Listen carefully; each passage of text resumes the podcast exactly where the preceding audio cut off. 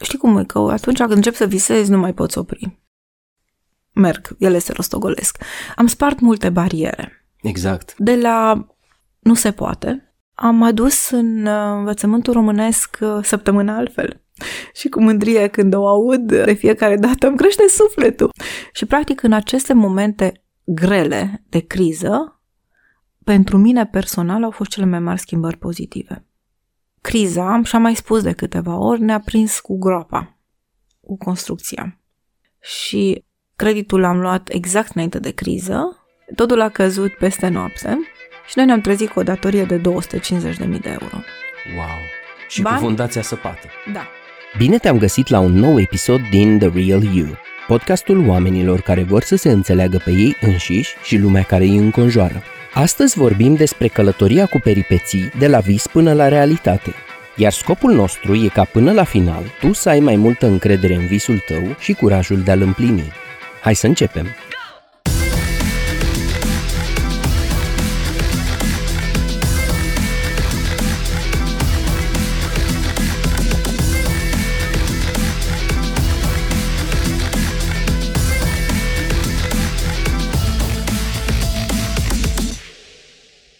În acest episod am stat puțin la povești cu o persoană care a avut o călătorie foarte interesantă. La nivel superficial, poate să pară că pur și simplu doar asta am făcut. Am stat la povești. Dar eu cred că fiecare episod e o formă de energie conservată, care sper să te contamineze și pe tine. Îți doresc să simți vibe-ul omului care vorbește și să simți că pentru o oră și câteva minute ai fost în compania cuiva care poate să te inspire și să-ți dea speranță.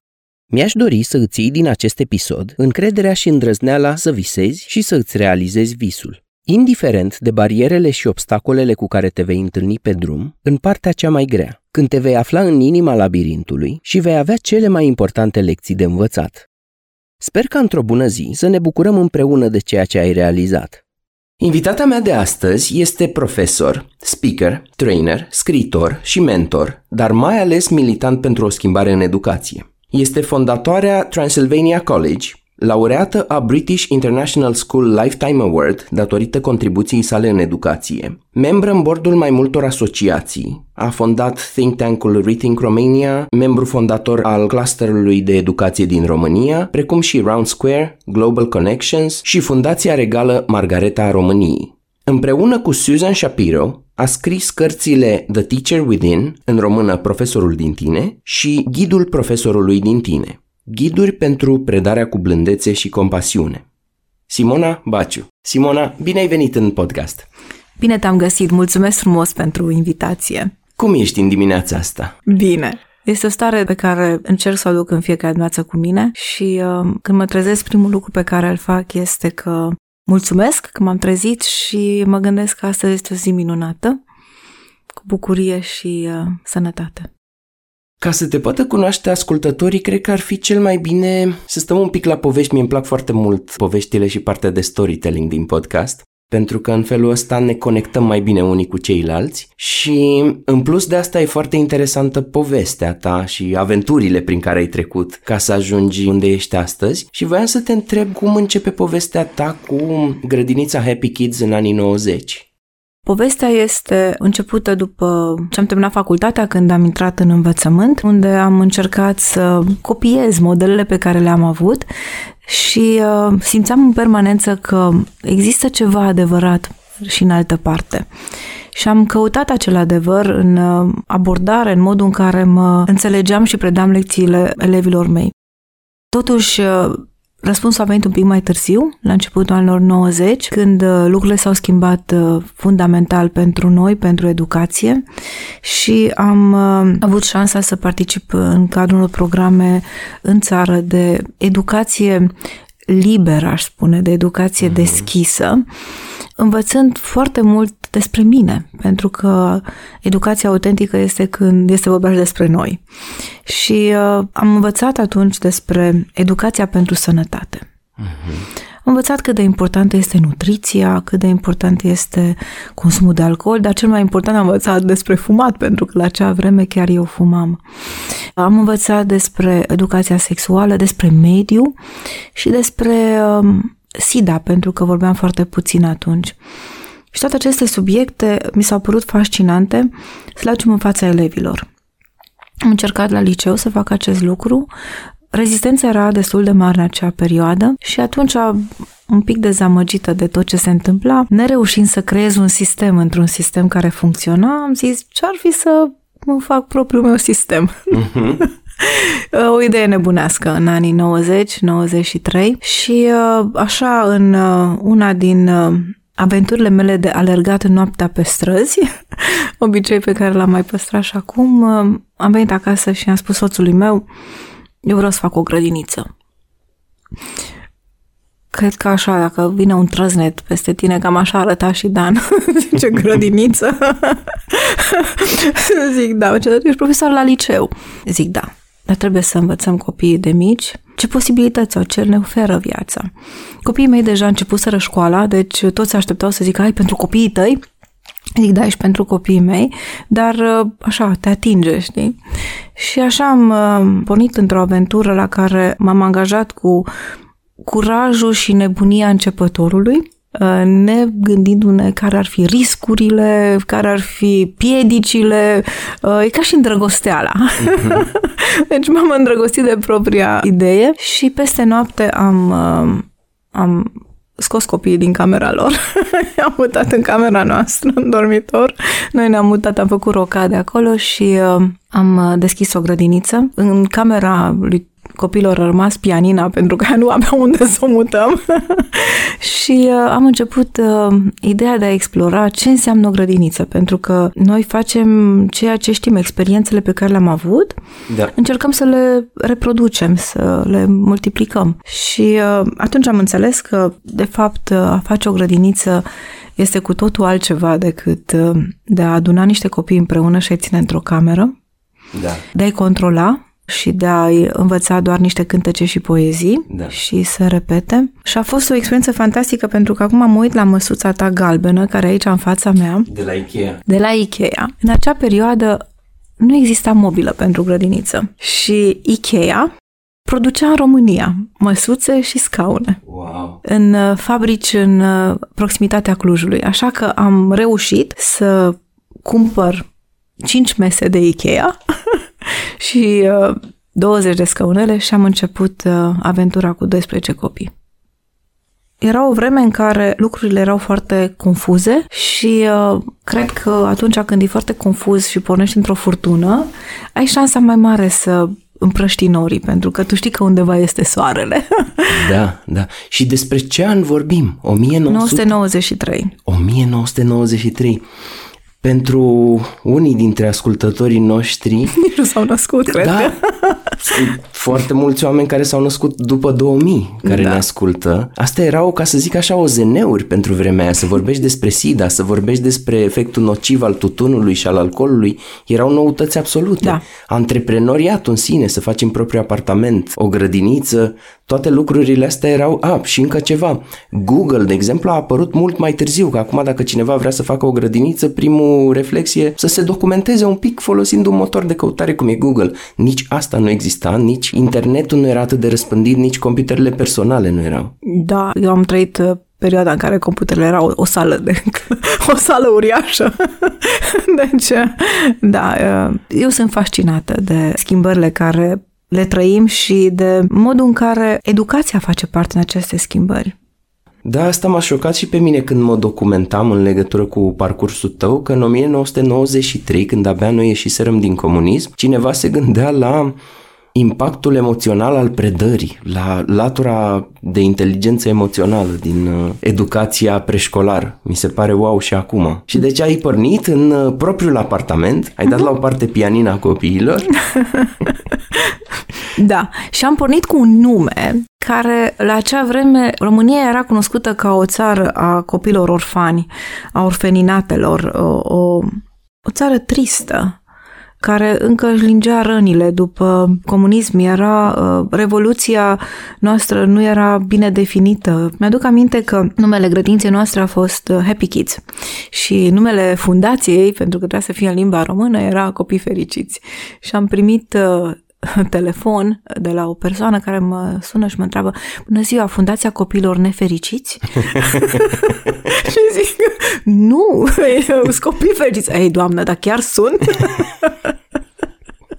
da, deci uh, erau vremuri foarte interesante. Da. Mi închipui că a fost printre primele grădinițe particulare din Cluj. Da. Da, a fost un început, a fost uh, uh, exact, deci cred că povestea pe care o auzim acum la foarte mulți dintre antreprenori, că nu știam cum ne numim atunci, Exact. că eram întreprinzători. Patroană. Patroană. Întreprinzător, cum spune soțul meu. Eram foarte confuși și primul lucru care mergeai, bineînțeles, pentru că noi avem nevoie de validare, mergeai la prieteni, la cunoștințe să spui ce idee genială ai. Și toți îți spuneau, vai ce porcărie, asta nu o să funcționeze niciodată. Acesta a fost și feedback-ul meu. Colegi de-a mei spuneau, Doamne, ferește-mă, cum să faci tu o școală? Parcă tu nu ești profesoară de engleză. Zic, nu, dar știu, vorbesc, este un lucru în care cred, am putem face o schimbare, pot să mă provoc pe mine. și cea mai frumoasă poveste a fost că o colegă de-a mea, profesoară de engleză, a venit lângă mine și mi-a zis, eu te ajut. Wow. Da. Wow. Și așa am pornit o poveste a unor uh, copii care astăzi uh, sunt uh, personalități în lume, marchează locurile în care sunt și uh, marchează datorită și a educației pe care am făcut-o împreună și am învățat împreună, dar mulți dintre ei sunt foarte recunoscători pentru limba engleză pe care au învățat-o în acei ani când uh, lucrurile erau încă, își căutau drumul. Da, da. Asta mi-a adus aminte de cum a fost grădinița pentru mine, parte în comunism, parte după căderea comunismului. Uh-huh. Aveam un portret cu Nicolae Ceaușescu pe perete și da. lecții despre ce înseamnă stema României, ce înseamnă sonda de pe stemă, ce înseamnă brazii, ce înseamnă spicul ăla de grâu și așa mai departe. Dar am făcut și engleză și am apreciat foarte mult. Uh-huh. Incredibil și, într-adevăr, să poți să faci în 1993 genul ăsta de educație în care să se pună accent pe emoțional, să se țină cont de emoționalitatea uh-huh, copilului. Da. Mă aduc aminte că, bine ți-am învățat de la cei mai buni, asta a fost o șansă fantastică. Începeam fiecare zi cu întrebarea, în anii 93, cum te simți azi? Wow! În fiecare zi, timp de 25 de ani am continuat și am trăinat profesor să pornească cu această întrebare. Cum te simți azi? Și dacă astăzi foarte mulți dintre oameni pot defini, din păcate, doar patru, maxim cinci emoții, copiii noștri aveau o foaie plină cu 24 de emoții. Luau startul cu dreptul în materie de inteligență emoțională. Fără să știm ce facem, pentru că pe vremea aceea inteligența emoțională încă nu era definită. Da, corect. da, eram într-o fază în care exploram, practic, emoțiile și simțurile, dar într-un mod uh, firesc și natural, pentru că nu știam că ele vor evolua într-o știință de sine stătătoare, care astăzi mi-am dedicat toată viața. Și cum a progresat povestea mai departe până la partea cu Transylvania College? Cum a fost aventura asta? Deci a pornit furtuna? da. Um, povestea a fost, um, știi, atunci când, um, când ești pe drumul tău, chiar dacă începi într-o furtună și uh, de multe ori uh, cobori în hăuri la care nu te aștepți, de undeva apare o mână întinsă sau apare o rază de soare și dacă ești pregătit să o vezi, te ridici și mergi mai departe. Și cred că asta a fost practic pentru noi, pentru că spun noi că noi suntem o familie care am hotărât să îmbrățișăm această misiune de viață, atât uh, soțul meu care e medic și fica noastră care astăzi conduce instituția pe care noi am fondat-o și pe care am construit-o pas cu pas. Pentru asta sunt foarte recunoscătoare, pentru că căderile și au fost mai ușoare când uh, știai că de undeva cineva vede că este nevoie de ceea ce faci. Câțiva ani am stat în casa noastră și am încercat să ne schimbăm viața, să o manageriem în funcție de spațiul grădiniței, care a devenit uh, al treilea copil. Happy Kids era al treilea copil. Am hotărât, uh, când am crescut un pic mai mult, să ne mutăm, după ce am fost plecat în Statele Unite. Am avut o șansă fantastică să plec în Statele Unite. Am uh, lucrat la un program, totdeauna, nu știu, cred că uneori simțim, atâta. Simți că este o direcție. Da. Și atunci am simțit că ar fi foarte interesant să lucrez cu părinții. Erau anii 93, mm-hmm. 94, 95. Și uh, după mesele adunam părinții în jurul nostru și pentru că am avut oameni buni și mentori de la care am învățat, am creat niște cursuri pentru părinți ca un fel de bunica parentingului în care vorbeam despre joc, despre învățare, despre cum ne simțim când suntem criticați și judecați, cum ne simțim când suntem apreciați. Dacă ar fi să fim o floare sau un animal, care am fi acela? Și toate aceste experiențe de un an de zile de întâlniri cu părinții le-am pus într-o carte, uh-huh. care a format un ghid al părintelui, program care a fost uh, recunoscut și apreciat de Fundația Soros și am primit un grant să plec în Statele Unite pentru două luni să explorez uh, programe de educație în uh, America. Și acela a fost aha moment pentru mine. Când am aterizat din România pașaport prima dată în viața mea în Statele Unite, am crezut că am căzut uh, într-un loc în care veșnicia are o, un alt aspect. Uh, și uh, am fost atât de depășită de tot ce mă, toate cunoștințele încât a durat mult să le procesez. Dar am avut experiență fantastică de învățare într-o școală Montessori, am uh, urmat niște cursuri uh, la universitate, am întâlnit educatorii care veneau dintr-o altă cultură și o altă educație decât noi. Am învățat niște lecții super tari, pot să-ți și spun una din ele. Da, da. Venită din România, anii 94-95, noi aveam deja video Mm-hmm. Videocasetofon. Videocasetofon. și nu eram încă în etapa aia de CD-uri.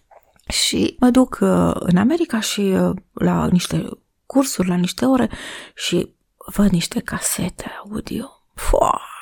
Deci, extraordinare, cu jocuri, cu cântece, cu tot. Și mă duc la doamna directoare a grădiniței și spun, wow, uh, pot să-mi faci și mie niște copii. Ca la noi. Doamna respectivă se uită la mine foarte serioasă, zice, um, da, te pot duce la un centru de resurse pentru profesor să-ți cumperi. Eu m-am gândit că o să-mi cumpăr albe, deci fără neregistrate. Deci nici măcar nu puteam percepe mesajul că este o infracțiune să, să ceri unei școli să-ți copieze materialele care ei le, le foloseau. Atât eram de rezistenți în schimbarea noastră. Doamna respectivă a fost atât de drăguță încât la un moment dat mă duce la un centru de resurse uriaș. Era perioada în care deja începeau să apară CD-urile și am ajuns într-un centru de resurse care era cât un bloc cu patru etaje și la unul dintre etaje erau niște role enorme pe diferite culori. Și eu le văd și zic, wow, ce lucru fantastic! Ce, ce faceți cu ele? Ce le ducem la topit? Zic, cum să topiți așa ceva? Deci era, nu-ți putea imagina, tot ce înseamnă material didactic, de știință, de limbă, de istorie, de biologie, de enorm, role de film. Și zic, vai, dacă aș avea câteva în România. Și merg acasă, bine mersi, după ei ce făceau, le puneau deja pe casete video, ca să nu mai păstreze acele da. role mari de filme, care erau de diferit milimetri, grosim, lungimi. Deci puteai să stai 100 de ani să le asculti și să, să înveți tot, tot, tot, tot ce-ți poți imagina.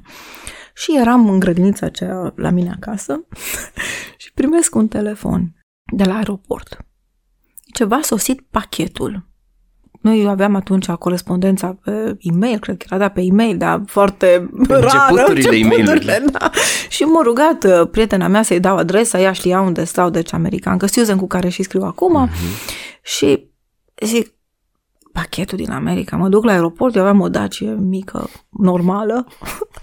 și când ajung la aeroport, zice domnul, unde vă punem pachetele? Zic, păi în portbagaj. Ce doamnă, glumiți. Ce, trebuie să veniți cu un camion. Zic, cu un camion? Dar ce am primit? Mi-au trimis jumătate din resursele lor de filme.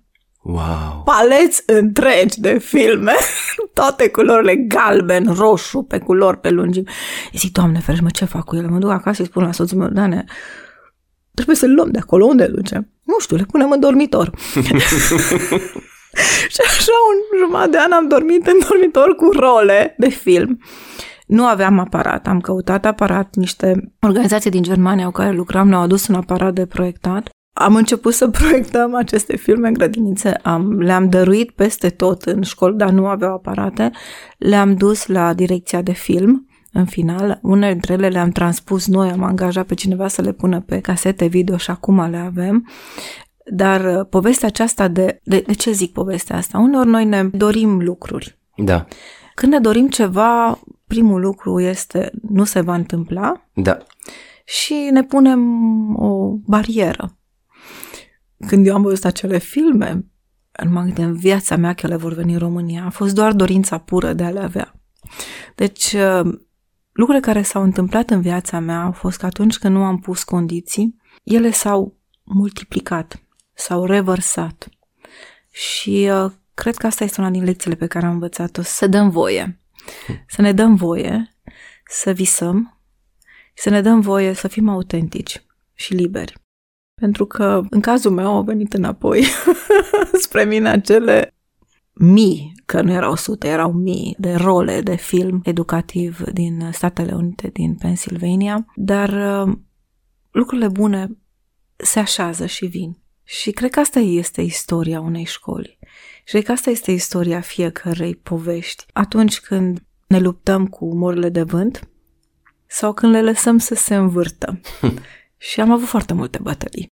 Așa că în uh, istoria Happy Kids, a copiilor fericiți, a fost uh, o etapă, momentul în care am ajuns în Statele Unite și am învățat că educația are altă dimensiune, are un unghi diferit de a te uita la ea și uh, are mult mai multă libertate. Am învățat să îmi permit să fiu creativă.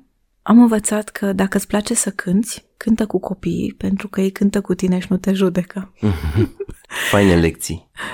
Și am învățat să învăț de la alții. Pentru că una din problemele noastre în educația noastră, în cultura noastră, este că dorim să controlăm și sunt lucruri pe care le putem controla și dorim să fim atot știutori și nu suntem. Și atunci când am început să îi ascult pe ceilalți și prietena mea mi-a spus Simona, du-te acasă și multiplică-te. Mi-a fost cel mai greu pentru că de multe ori noi știm că noi știm cel mai bine să facem. Da. Și ca și mine nu face nimeni. Și atunci când am angajat primii oameni, mi-am adus primii colegi, primii parteneri, când am început școala cu colegi noi, eu personal n-aș fi putut să predau tot. Imposibil. Da. Dar uh, oamenii și colaboratorii și colegii mei pot acest lucru. Și cred că eu sunt aici doar un mesager, pentru că, exact cum ai prezentat, eu sunt fondatorul unei școli. Asta va rămâne. Dar școala, fără oameni, fără cei care o fac astăzi și care o vor face în viitor, fără cei părinți care au crezut în noi și și-au pus copiii în mâinile noastre, n-ar fi existat. Și cred că ăsta, de fapt, este miracolul unei schimbări.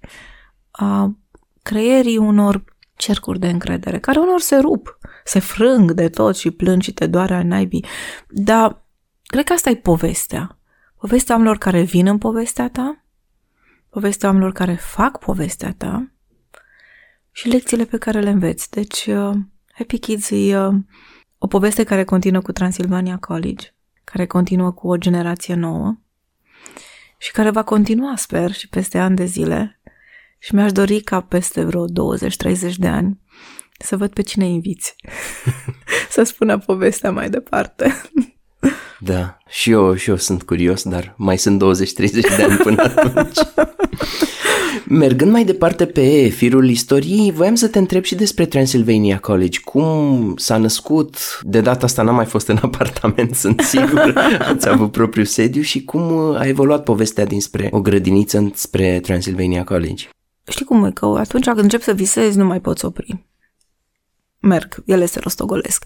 Așa că, după ce am avut grădinița, ne-am mutat într-un sediu închiriat, unde poveștile sunt frumoase, am mers în alt sediu închiriat și la un moment dat uh, prietenii noștri, în general, oamenii din străinătate aveau mult mai multă încredere în noi pentru că aveau expertiza, aveau viziunea pe care noi aici, local, nu o aveam. Și prietenii noștri din, uh, din Belgia, el medic, uh, o altă familie, ea profesoară, au zis, Simona, vedem cum vă chinuiți, ce ați avea nevoie? Zic, așa ne-am dorit de mult să avem un sediu al nostru. și atunci ei au zis, uite, noi vă dăm împrumut niște bani. Fără nicio condiție, vă dați seama, nicio condiție. Wow! Da. Și nu puțin bani pentru vremea aceea. Și o să ne dai înapoi așa cum ai plăti chiria la un apartament. Și așa am început să căutăm un teren. Și am găsit primul teren, care era cu cuvie, cu, cu porum în centrul orașului. L-am, l-am golit și am construit o primă grădiniță mică, pentru că ăsta era visul meu, noi visam limitat. Îmi doream o grădiniță cu șase săli de clasă și cu o bibliotecă și cu o sală de sport. Mm-hmm. Și așa a fost. A fost prima grădință construită în România în 1998, după Revoluție. Când am cerut avizul pentru construcția grădiniței la primărie, ne-au zis că să spunem că e casă, că grădinițe construiesc numai statul. Wow! Și am zis, cum să cer aviz pentru o grădință cu 8 WC-uri? pentru o casă cu 8 WC-uri.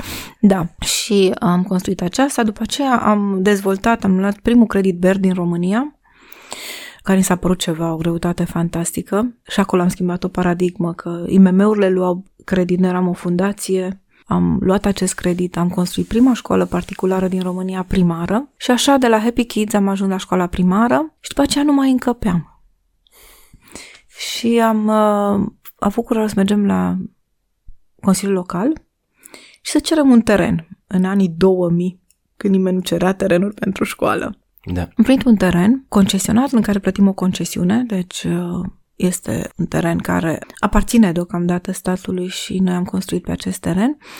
Dar și aici am făcut o nebunie, pentru că noi aveam un termen în care trebuia să începem construcția. Noi nu aveam niciun ban.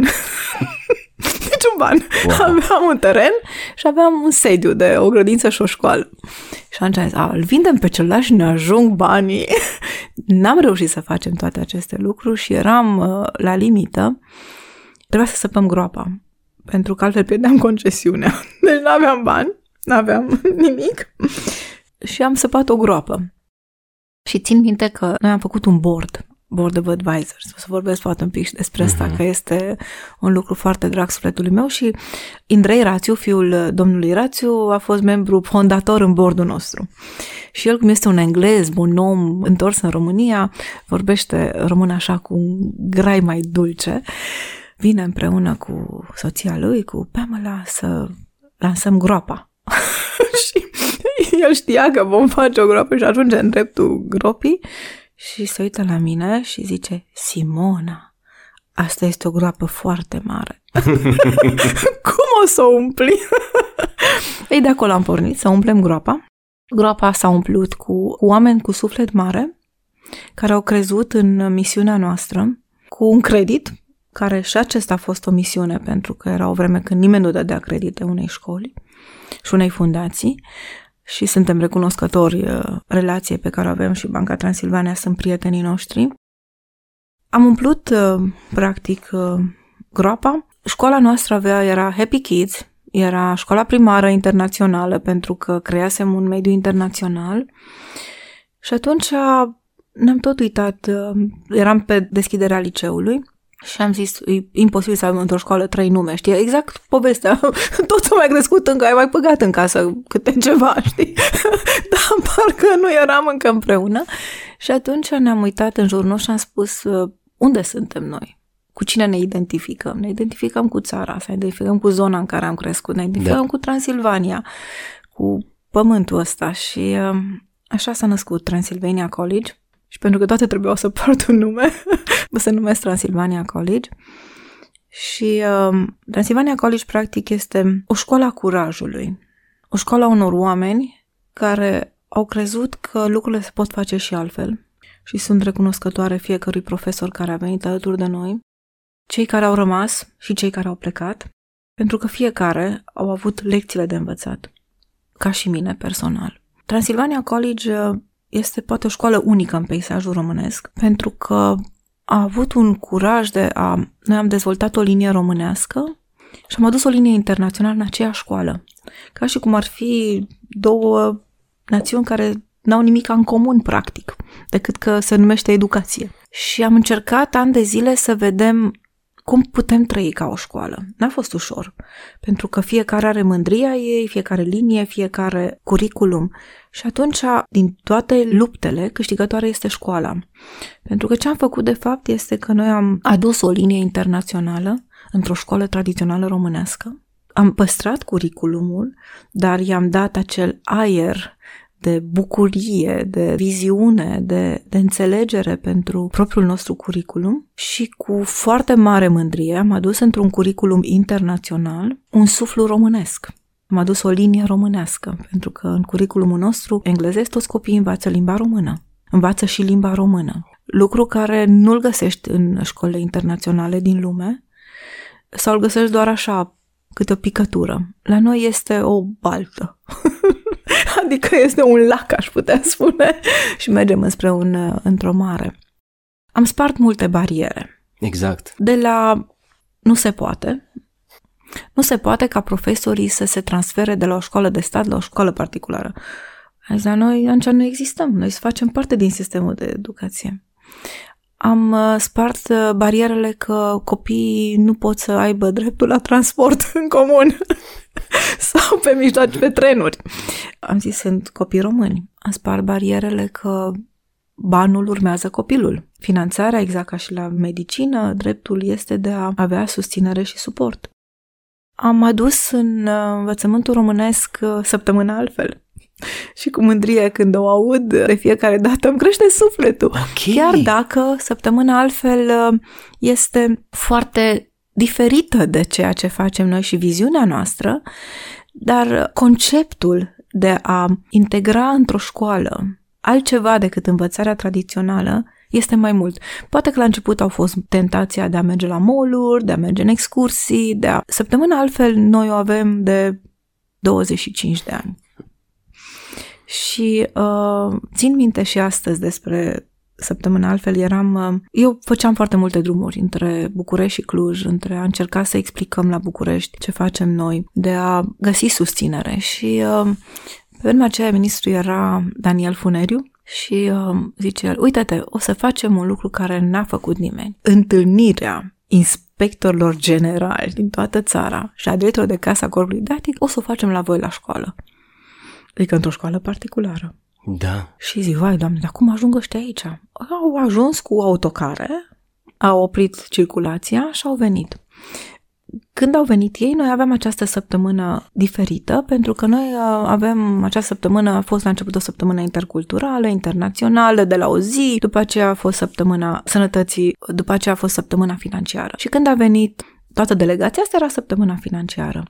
Și m-am gândit, ce facem? Suntem integri și arătăm cine suntem? Sau facem cum fac alții, spălăm putina și lăsăm numai frumusețea și uh, orele minunate și tot. Fațada. Fațada. E exact fel ca și valorile. Le punem pe perete sau le trăim? Nu, no, noi am să le trăim. Și ne-am asumat acest lucru. La ora 2-3, noi având programe prelungit, copiii încă erau în școală. Și ne-am plimbat cu ministerul și cu directorii și inspectorii generali și la un moment mă întreabă domnul ministru, zice, ceva nu e în regulă în școala asta, ce se întâmplă aici? Vede, a văzut că orele nu sunt uh, făcute stricte, că erau copii de diferite vârste într-o sală de clasă, uh, profesorii lucrau diferit, uh, erau părinți implicați în sală de clasă, copii predau în sala de clasă. Zice, ceva nu e în regulă. Zic, de ce e asta? Și zic, știți, domnul ministru, este o săptămână altfel. Îmi place foarte mult. Vii la minister. Wow! și am venit, am vorbit cu secretara de stat, cu Oana, pe vremea aceea era o doamnă din uh, Aiud, cred că, da, din Aiud, și cred că într-o lună de zile a dat un ordin de ministru, a fost cel mai rapid ordin de ministru, ca în același an să se implementeze săptămâna altfel în toată țara. Ce fain! Da. Și a fost o schimbare foarte mare de paradigmă în educația din România și noi continuăm acest lucru să-l facem. Uh, cu bucurie am creat Săptămâna Sănătății Emoționale, tot o săptămână altfel, care va începe la sfârșitul uh, lunii mai, a treia ediție, în care avem mii de profesori implicați și zeci de mii de elevi. Deci uh, se poate. Da, asta e ce mi deci, ce asta, transmiți. Deci asta e Transilvania College. Transilvania College astăzi este o școală dinamică condusă de Ruxandra, cu o energie nouă, modernă, mama a patru copii, știe exact ce nevoi are și sunt, cu echipa ei de profesori care văd importanța unei uh, educații adaptate secolului 21. Foarte faină povestea și inspirațională în același timp. Dar sunt sigur că nu se oprește aici. Da. Și că a mai urmat ceva. Știi cum? Noi venim din mentalitate, adică eu, generația mea, voi sunteți altfel și ador să văd generațiile tinere și să simt că fac parte din ele. Când noi am crescut și am fost crescuți, aveam ideea aceea de a fi total dedicați unei cauze. Dar cauza aia poate că nu avea foarte bine definit scopul și direcția. Și atunci, pentru foarte mulți devenea o corvoadă de viață, să rămâi într-un loc în care ai început să lucrezi, să lucrezi, să lucrezi până te pensionezi. Studiile spun că un om ca să-și găsească scopul în viață încearcă cel puțin 5 alte lucruri până când găsește ceea ce își dorește. Uitându-mă în spate și eu am încercat foarte multe lucruri despre care n-am vorbit, că sunt prea multe ca să vorbim astăzi, dar uh, dacă cineva îmi spunea acum 20 de ani, 25 de ani, unde mă văd eu peste 30 de ani, eu mă vedeam, bineînțeles, mama Happy Kids Transilvania College, bunica acestui spațiu de la care voi pleca când uh, va veni o vârstă, când oamenii se mai și retrag, care se retrag. Da. Nu m-am gândit niciodată că în drumul nostru, de fapt, are ca și scop uh, de a nu uita să visezi. Mm-hmm. Și de a continua să visezi și să cauți locul în care te împlinești, te regăsești. Și vine o vreme în care lucrurile trebuie să se schimbe. Așa că în urmă cu mai mult de 10 ani am început să scriu împreună cu un uh, autor american, bazat pe pasiunea mea pentru educație și pasiunea mea pentru autocunoaștere. Am început să meditez, am început să caut răspunsuri la foarte multe întrebări, să învăț că perfecțiunea e foarte departe și poate nici nu vreau, că a te iubi e foarte complicat, că e foarte ușor să iubești pe alții și uh, să înțeleg de ce unii oameni își aleg meseria de dascăli. Și dacă și-au ales-o, până unde pot să o ducă? Și dacă nu mai pot să o ducă, ce pot să facă? Există vreo resursă? Așa că, lucrând cu Susan Shapiro, cu partenerii mei din Statele Unite, cu organizațiile mari din care fac parte și pe care le-ai numerat foarte frumos la început, mulțumesc, dar ele de fapt sunt profesorii mei, sunt mentorii mei, sunt oameni datorită cărora eu fac ceea ce fac astăzi. Și m-am uitat în partea asta de emoțional. Deci am început grăința cu numele de Happy Kids și mi-am dorit copiii să fie fericiți și părinții și profesorii. Dar ce-i fericirea? Și cât durează ea? Poate că ar să spunem bucuria, că durează un pic mai mult și rămâne. Inclusiv asta este o confuzie. Ce alegem unde când? Așa că în urmă cu câțiva ani, înainte de pandemie și măcar nu știam că va veni, am început să-mi dedic viața mai mult susținerii socioemoționale a profesorilor. Toate programele din lume în acea perioadă, în anii 2010-2015, erau dedicate elevilor. Da, da. Susținerea socioemoțională și normal, pentru că noi suntem dascăl, punem elevul acolo în mijloc, știi? Dar întrebarea mea era, da, dar cine se uită la elevi? Cum ne uităm la ei? Și am început să caut în lumea asta largă răspunsuri. Să întreb profesori, ce faceți voi pentru voi? Cine vă susține? Ce se întâmplă în lumea de business? Cine îi susține? Și acolo am găsit răspunsuri. Și am început să vorbesc cu organizațiile mari care făceau programe de socio-emoțional pentru elevi. Și a, păi profesorii vin la pachet, că doar pe ei educăm.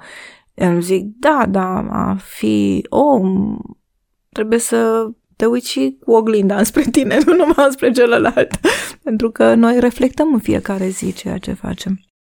Așa am început uh, să scriu o carte, Profesorul din tine, The Teacher Within, practic ne uităm în interior, o călătorie de 100 de zile de explorare, am creat o metodă prin care orice profesor, orice om, orice elev uh, poate să, să reflecteze vorbim mult despre reflexie, după care ne-am dat seama că au mai mult nevoie decât o carte să o citești, ca aia o citești și that's it.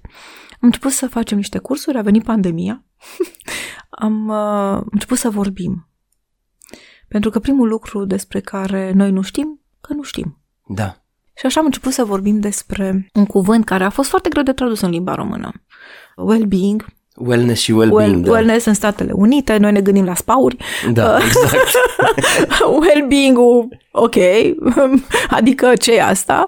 Pentru că starea de bine, în română când întrebi pe cineva, e opusul stării de rău, adică nu mă doare capul. starea de bine, mă duc cu o prietenă la o cafea, e stare de bine. Dar în partea socioemoțională, starea de bine este mult mai mult. Sunt decizii conștiente, dar Da. doar după ce știi. Și așa că am început să facem awareness, adică să începem să vorbim, să conștientizăm.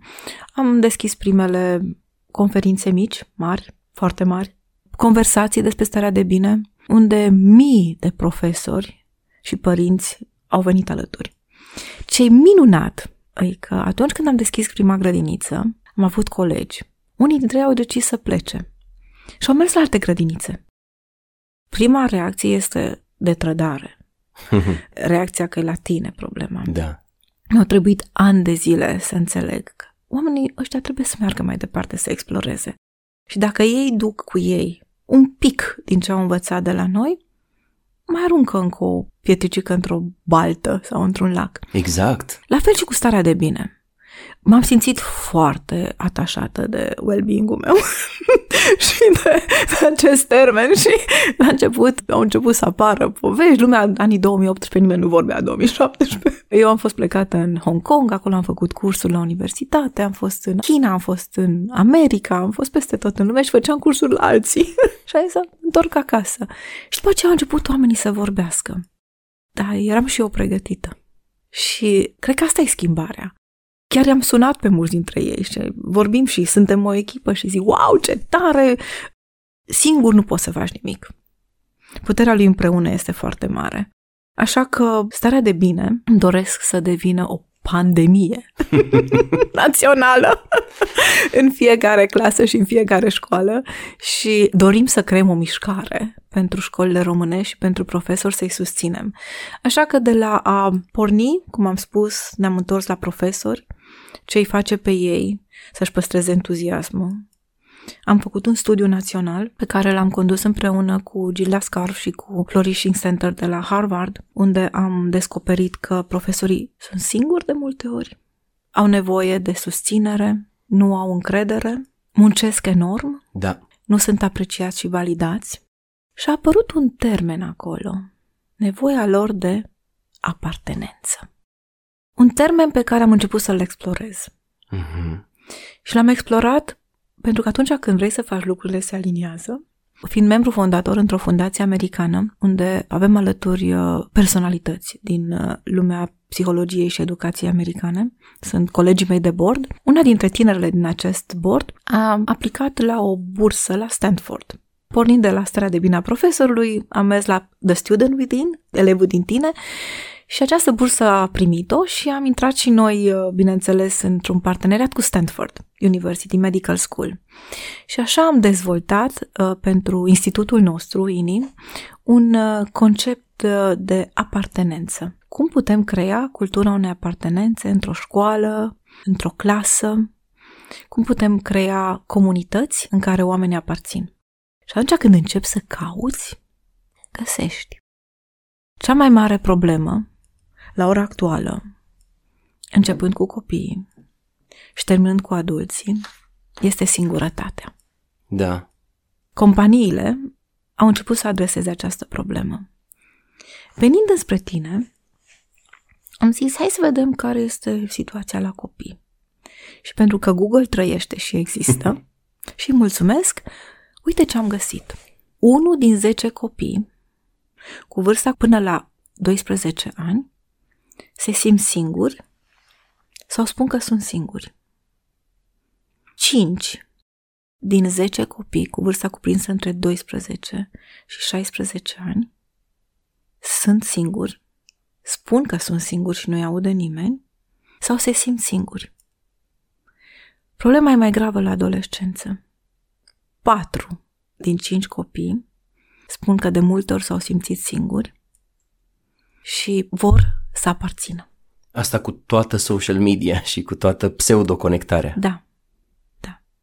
Și atunci cred că misiunea noastră a acestui uh, program este de a, de a ne ajuta pe noi. Pentru că, în primul rând, noi suntem cei care putem face schimbarea, de a deschide ușa binelui în viața noastră. Și uh, mă gândeam la un moment dat că ce este oare înainte? Emoția sau gândul?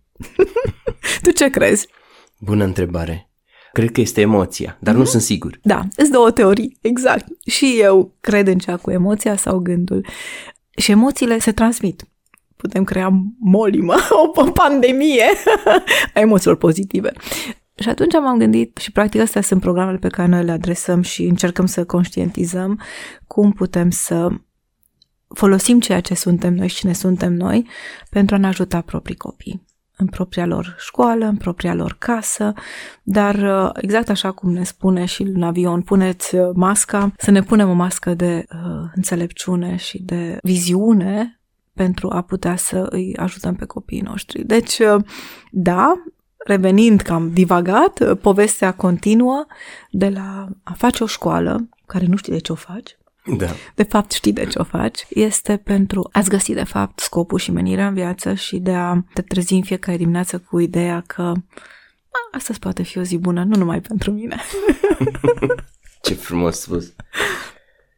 Da, foarte inspirațională toată povestea ta și viziunea și felul cum gândești. Eu de altfel când am oameni deosebiți invitați în podcast vreau să intru un pic în mentalitatea lor, să înțeleg cum văd ei lumea ca să vedem ce putem să învățăm de la fiecare dintre oamenii ăștia și știi cum se spune că viața e cel mai dur profesor pentru că mai întâi îți dă examen și apoi îți arată lecția pe care o aveai de învățat.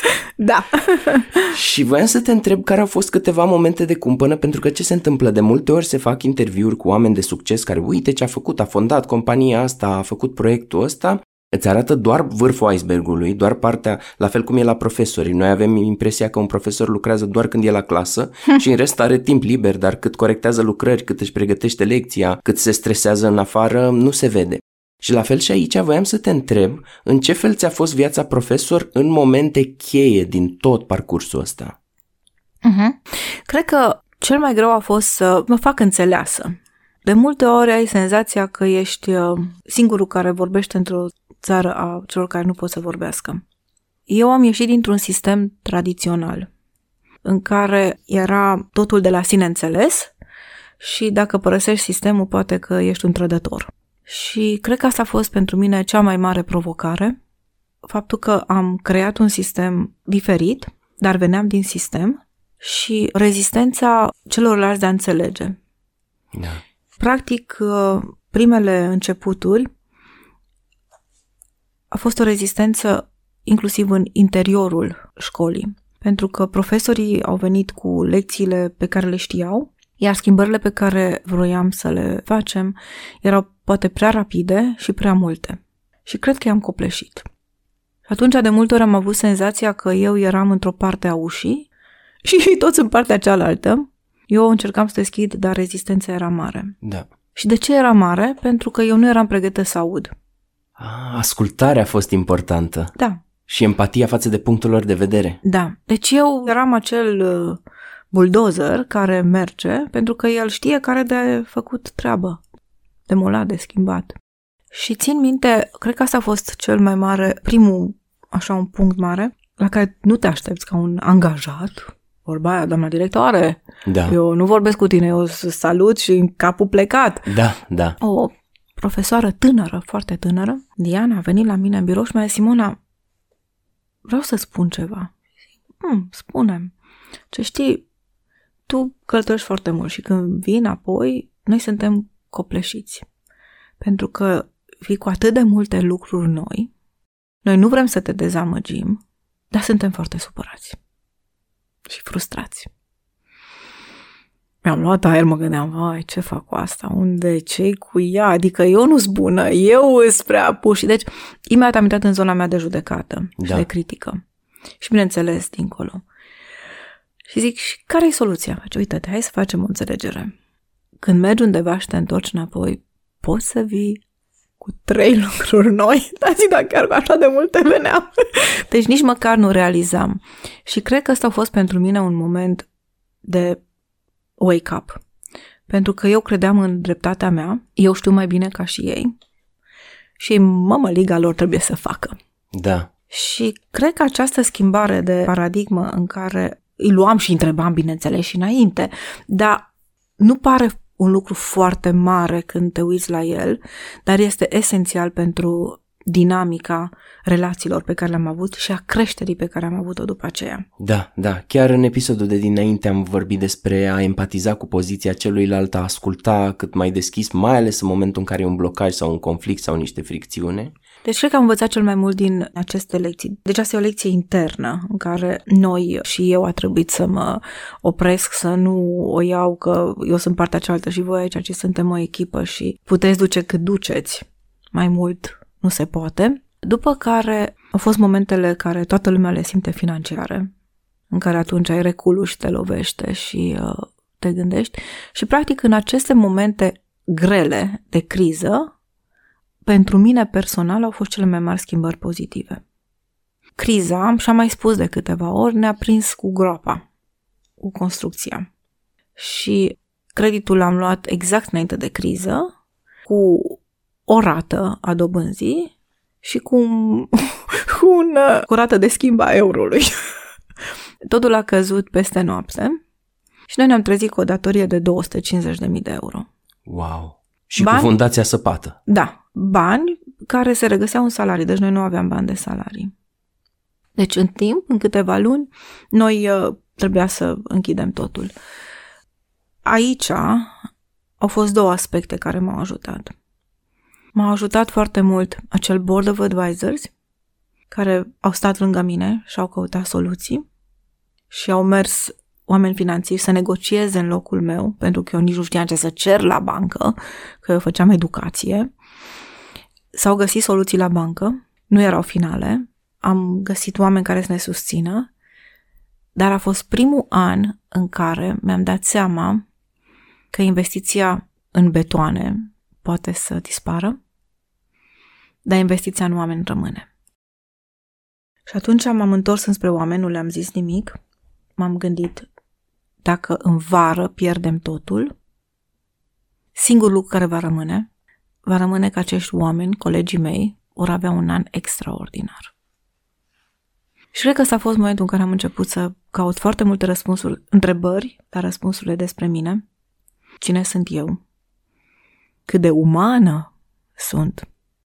cât am, uh, am construit, construit, construit, dar cât de erodată sunt în interior emoțional și cât i-am erodat pe alții. Și am învățat că atunci când începi să dăruiești, de fapt primești dublu. Și n-a trebuit să dau bani, pentru că nu aveam bani, dar am dat atenție, am dat cuvinte, recunoștință, am dat timp. Când erau extenuați, stăteam în locul lor la ore, când aveau de plâns, plângeau pe un număr. Când vedeam că fac ceva frumos, le trimiteam un bilețel. Am colege care și astăzi au bilețelele de la mine. Și cred că ăsta a fost un moment în care, de cumpănă, prin care școala noastră s-a întărit și a crescut împreună și după aceea s-a dezvoltat mai departe, am găsit banii.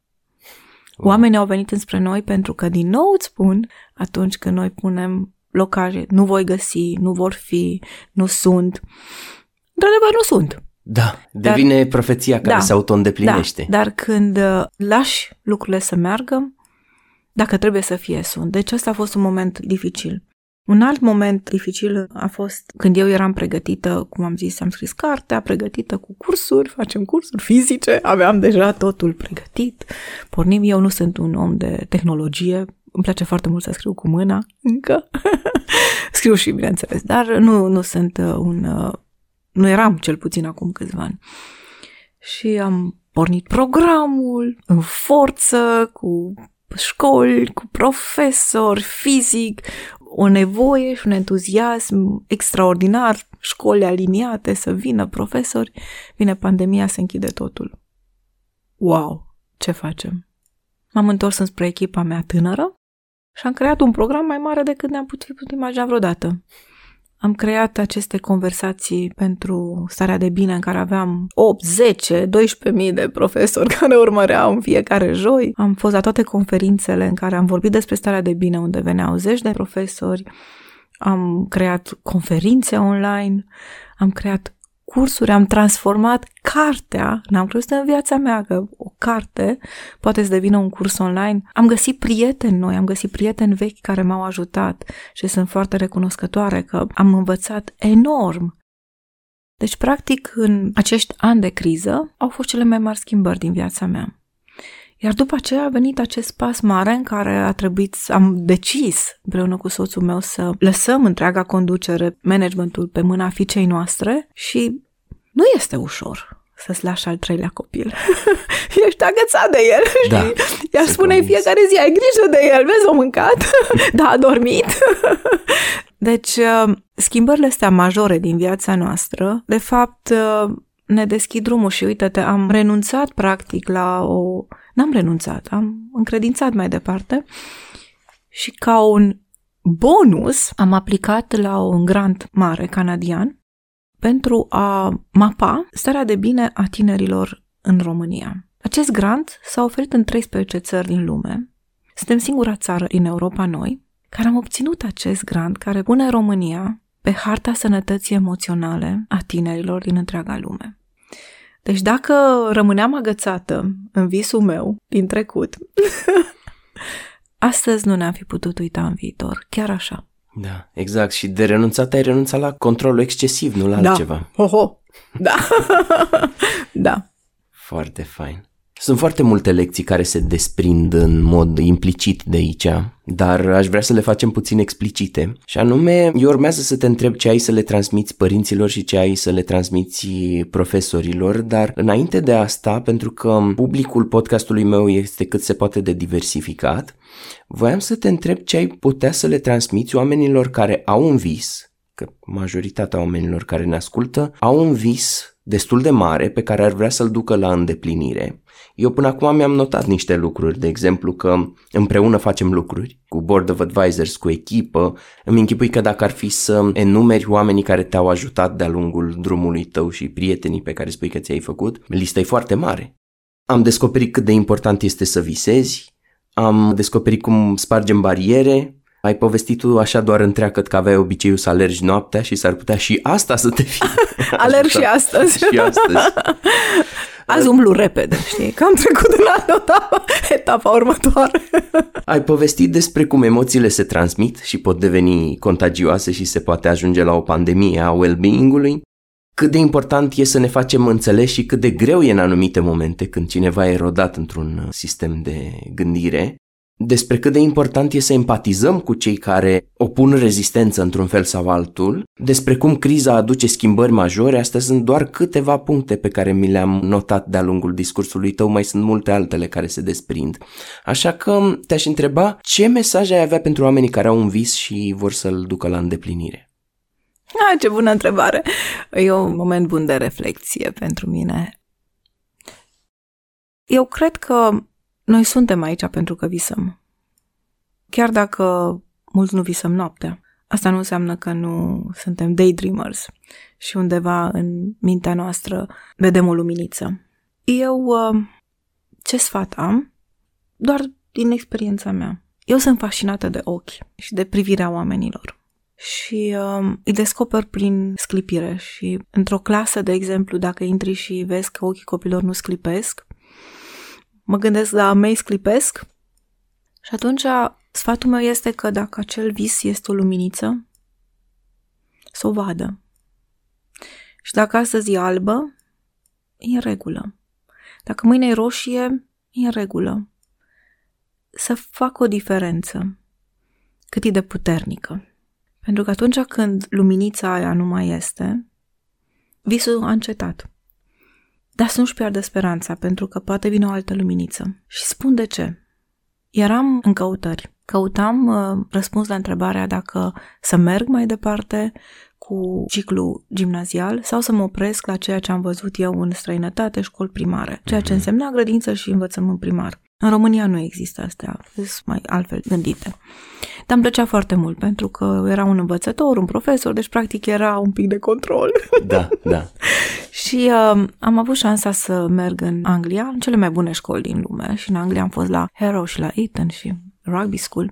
Eram la Harrow. Harrow e școala unde s-a filmat Harry Potter. Mm-hmm. Și după ce am vizitat școala și am stat cu elevii, eu sunt fascinată de biblioteci. Și am mers în biblioteca școlii, care era ceva un vis. Acolo erau copii vii, care erau în bibliotecă. La noi biblioteca se oprea la un geam la școală sau la ușă. Acei copii erau independenți, se mișcau printre cărți în mod natural și atunci când se uitau la tine sau când se plimbau, ochii lor sclipeau. Și aveau o ținută din asta așa demnă, că ei știu, ei știu că pot. E școală de băieți, Harrow. Mm-hmm. Am văzut ochii unui tânăr, nu știu cine este, n-am să-l cunosc în viața mea, cu care mi-am întâlnit privirea și a avut așa o sclipire care mi-a rămas în ochi. Am venit acasă și am mers în câteva școli de stat. Ochii copilor nu sclipeau. Da. M-am dus la școala noastră și am găsit câteva licăriri acolo la ăia micii. Și am zis, ok, ăștia trebuie să sclipească. Deci școala am făcut-o pentru că am văzut acea lumină. Când am avut problemele financiare, problemele cu părinți, discuții, conflicte, că e o viață, e o luptă, e o adaptare. Închideam ochii și lumina aia pălea. Uneori chiar nu mai era. Dar nu mă lăsam. Deci cred că să credeți în lumina voastră de la capătul unui tunel sau fără tunel și atunci când ea dispare, never ever give up. Wow. Foarte frumos spus. Și la asta se adaugă și ce spuneai mai devreme că uneori ai nevoie de vreo cinci proiecte până îl găsești pe cel care e adevărata stea a Nordului. Da. Care să te Care e ghideze. acolo. Da. Deci eu cred în Steaua Nordului. Cursurile mele încep cu Steaua Nordului. Da? Da, toate cursurile. Da. Pentru că atunci când ai, ai o Steaua Nordului, știi unde mergi, că ea sclipește oriunde, oriunde ești. Da. Ea este, de fapt, scopul tău, este intenția ta, este forța care... Mulțumesc că mi-ai spus de asta. Întâmplător m-am gândit Ai la văzut? metafora asta a navigatorului. Da, da. Tot ce mi-ai povestit tu mi-a adus mie în prim plan povestea mea legată de școlarizare și anume grădinița despre care am povestit un pic, grădinița comunistă, apoi în 1991 școala primară și apoi școala gimnazială în care lucrurile nu stăteau deloc bine, de asta a fost nevoie de schimbare în România și sunt sigur că s-a întâmplat, dar îți povestesc un pic pentru că este exact opusul a ceea ce povestești tu. De exemplu, unele dintre cele mai puternice amintiri ale mele din uh, școala gimnazială este teroarea în care am crescut, anxietatea pe care o tăiei cu cuțitul când intra profa de matematică în clasă, Frica. frica. Frica. Își arunca pe... Buzduganul.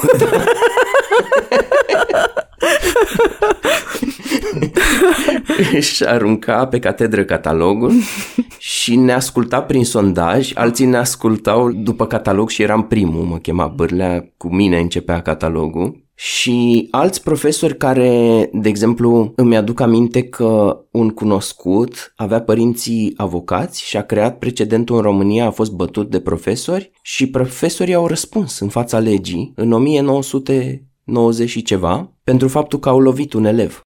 Și anxietatea asta, nici nu știam că se numește anxietate, dar o aveam mereu cu mine când venea teza și așa mai departe. Acum eu vorbesc în podcastul meu și despre parenting și despre cum uh, lucrurile astea se nasc, pentru că e vorba de well-being-ul profesorilor, Uh-huh. despre provocările lor pe plan personal, apoi de well-being-ul elevilor și nu încerc să arăt cu degetul către cineva sau către altcineva, doar îți povestesc că eu în contextul ăsta am crescut și probabil el mai are încă ecouri în România, Mhm. și în urban și în rural. Da.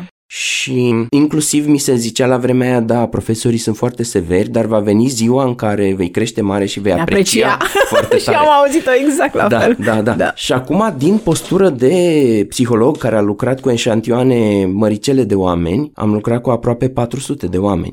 Sunt lucruri pe care le apreciez, dar sunt lucruri pe care nu le apreciez neapărat. Cum spuneam, nu arăt cu degetul, dar mi se pare important să facem o școală în care să existe sclipirea asta a elevilor, să nu se facă predare și învățare bazat pe frică, pe memorare mecanică și așa mai departe. Și atunci, ca să ajung la întrebarea mea, voiam să te întreb ce ai tu, oricum și implementezi lucrurile astea, ce ai schimbat în sistemul de învățământ de stat în România, ca să știm ce o să vedem peste 5 ani, peste 3 ani, peste 10 ani? Cred că întrebarea ta e o întrebare foarte generoasă și foarte largă.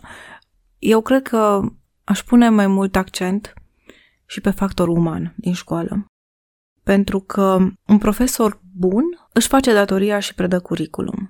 Un profesor autentic este acolo și în spatele curriculumului. Și cred că noi avem foarte mulți profesori autentici în România. Da. Dar cred că n-au curajul și puterea de a face cel pas, pentru că ei nu știu că sunt. Da. Cred că paradigma în care noi am crescut a fost una care ne-a susținut și ne-a făcut supraviețuitori în niște timpuri în care părinții noștri au investit în noi să supraviețuim. N-am fost pregătiți și nu suntem pregătiți emoțional pentru timpurile de astăzi. Copiii noștri sunt mult mai rapizi și au așteptări diferite decât noi și ce aș face, cred că aș începe aceste conversații despre ce înseamnă să ai grijă unul de altul, să predai cu bunătate, să fii autentic, să nu-ți fie frică de adevăr și să fim conștienți că emoțiile negative nu ne ajută, creează anxietate, conduc la lipsa de motivație, perseverență, scad absolut toate standardele academice și că noi am putea fi responsabili de a crea aceste tsunami de educație pozitivă, de gândire pozitivă, nu dusă la extrem, nici aia nu e sănătoasă, Da, da. de emoții pozitive în care să ne susținem pe noi pentru a avea entuziasmul și curajul de a dărui același lucru elevilor noștri. Îmi vine în minte imaginea, hai să spunem, a unui profesor care merge într-o excursie cu copiii în pădure. Profesorul este în față și vede un urs. Profesorul este singurul care vede ursul și strigă, Ursul! Mhm. Ce fac ceilalți copii? Îngheață, li frică, aleargă. Ei n-au văzut ursul, dar au fugit, i-au speriat, au reacționat. Dacă noi mergem într-o pădure și vedem frumusețea pădurii și nu frica, și aia o aducem în sala de clasă, eu cred că ne-am deconectat foarte mult de natură și de binele din jurul nostru. Și intrăm în clasă prea încărcați. Mi-ar place să imaginez că fiecare profesor când pune mâna pe clanță are un întrerupător și la el. Și își aprinde sclipirea aia în ochi și intră cu bunătate și cu zâmbet și aprinde deodată și ceilalți. Și vor veni momente în care multe beculețe se sting în timpul clasei și îți vine să pleci și să lași totul. Dar tot noi putem face acest lucru. Și va veni o vreme când dacă îi învățăm pe copii că acea lumină este în ei, o vor vedea și o vor aprinde ei la ceilalți. Cred că asta este ceea ce aș aduce într-o școală și cred că asta e ceea ce ne leagă. Și putem și avem această experiență. Pentru că ți-am spus de săptămâna sănătății emoționale pe care o facem, cel mai frumos feedback este, nu-i cunosc pe profesori, pe copii, sunt notițele de la copii și de la profesori. Am vrea ca această săptămână să nu se mai termine. Mhm.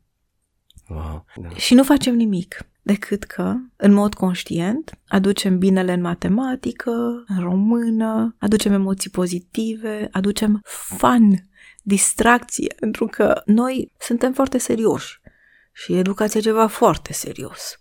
da, Îmi vine în minte un banc, poți să-l spun? sigur. O ședință. Cei mai importanți directori toți la acea ședință. Și discută, foarte important, și bate secretara la ușă și zice Domn director, domn director, domn director! La care directorul spune Regula numărul 6. Mă scuzați, mă scuzați, mă scuzați. Iarăși, ședința, dezbat, merg mai departe, clasa cu doamna învățătoare, cu copiii, foarte serios. Bate la ușă, din nou. Domn director, e foarte important, domn director. Regula numărul 6. Tic, tic, tic, tic, înapoi. Se repede de câteva ori. La sfârșitul ședinței, foarte bună ședință, cu foarte bune concluzii, toată lumea întreabă pe director general ce nu te supăra. Totul a fost foarte bine. Secretara săraca de au tot intrat peste noi, au venit. Dar noi n-am văzut în viața noastră așa ceva. Să se liniștească, să fie drăguță, să plece înapoi fără nicio problemă. Ce înseamnă regula numărul 6? Nu te lua chiar așa de serios. Da, și uite așa poate să devină contagioasă acea sclipire din ochi despre care vorbeai, că ai întâlnit-o în Marea Britanie și o aducem și o amplificăm. Este și, o aici, da, deja sigur, este. Sigur. O vezi. Da, da, Da. Vin din familie de profesori. A, atunci o știi. Da, taică mi a fost toată viața dascăl și mi-a spus că cea mai mare recompensă pentru el, dincolo de na, faptul că e salarizat și are satisfacții profesionale de diverse feluri, este sclipirea din ochii elevului. Și el spune același lucru. Ce frumos, ce mă bucur. Da, și cumva mi-ai răspuns și la celelalte întrebări pe care le aveam despre ce le-ai transmite profesorilor și oricum există pe internet resurse cu tine vorbind la TEDx, de exemplu, există site-ul tău și atunci aș prefera să te întreb dacă oamenii vor să participe la programele tale de well-being, să afle mai mult, să înțeleagă un pic despre toată povestea asta, uh-huh. unde ar putea să găsească mai multe informații. Ah, ce bună întrebare, mulțumesc. Noi avem un curs pentru profesor pe care îl pot accesa. De fapt, este pentru profesor, dar de fapt fiecare dintre noi ca și părinte suntem primul profesor al copilului nostru. Este Da. un curs în care e foarte interactiv, au multe informații care îi ajută. Noi mergem foarte mult pe partea de neuroștiințe, deci totul este bazat pe cercetare și pe, pe fapte și pe lucruri care se pot fi măsurate. Pot să acceseze site-ul nostru, Inim Institute sau The Teacher Within, unde pot vedea cursurile, unde pot vedea materialele, pentru că noi credem că a te înconjura cu obiecte care îți aduc aminte de starea de bine sunt la fel de importante ca și cursurile pe care le auzi sau le faci și le practici pentru că noi știm foarte bine că învățarea se întâmplă de peste tot. Avem uh, seminarii, avem uh, programe deschise. Eu cred că dacă oamenii vor când caută, găsesc. Și nu-i vorba numai despre noi, suntem deja tare mulți și mă bucur că suntem o pădure tânără.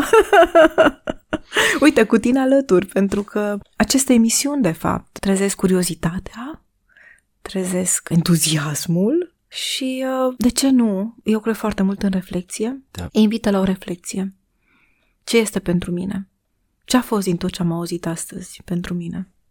Da, e o formă de învățare informală, contagiune emoțională și așa mai departe. Se spune că reflexia are exact același rol pe care îl are digestia. Pentru că o mâncare nedigerată, știm ce se întâmplă, o lecție învățată, dar nereflectată, nu știm încotro duce. Pentru că prin reflexie, de fapt, noi dezvoltăm autonomia învățării. Simona, îți mulțumesc foarte mult că ai venit să ne vorbești despre toate subiectele astea și despre ce să facă oamenii cu visele lor. Să creadă în ele. Și sper să ne reauzim cu oamenii care te vor succeda în proiectele tale, cum ai spus tu, peste două decenii, peste trei decenii, să vedem ce s-a întâmplat în învățământ și cum s-a transformat lumea în care trăim. Să ne vedem în 2050 Exact. și să ne bucurăm să sărbătorim succesul. Mulțumesc mult pentru invitație! Numai bine!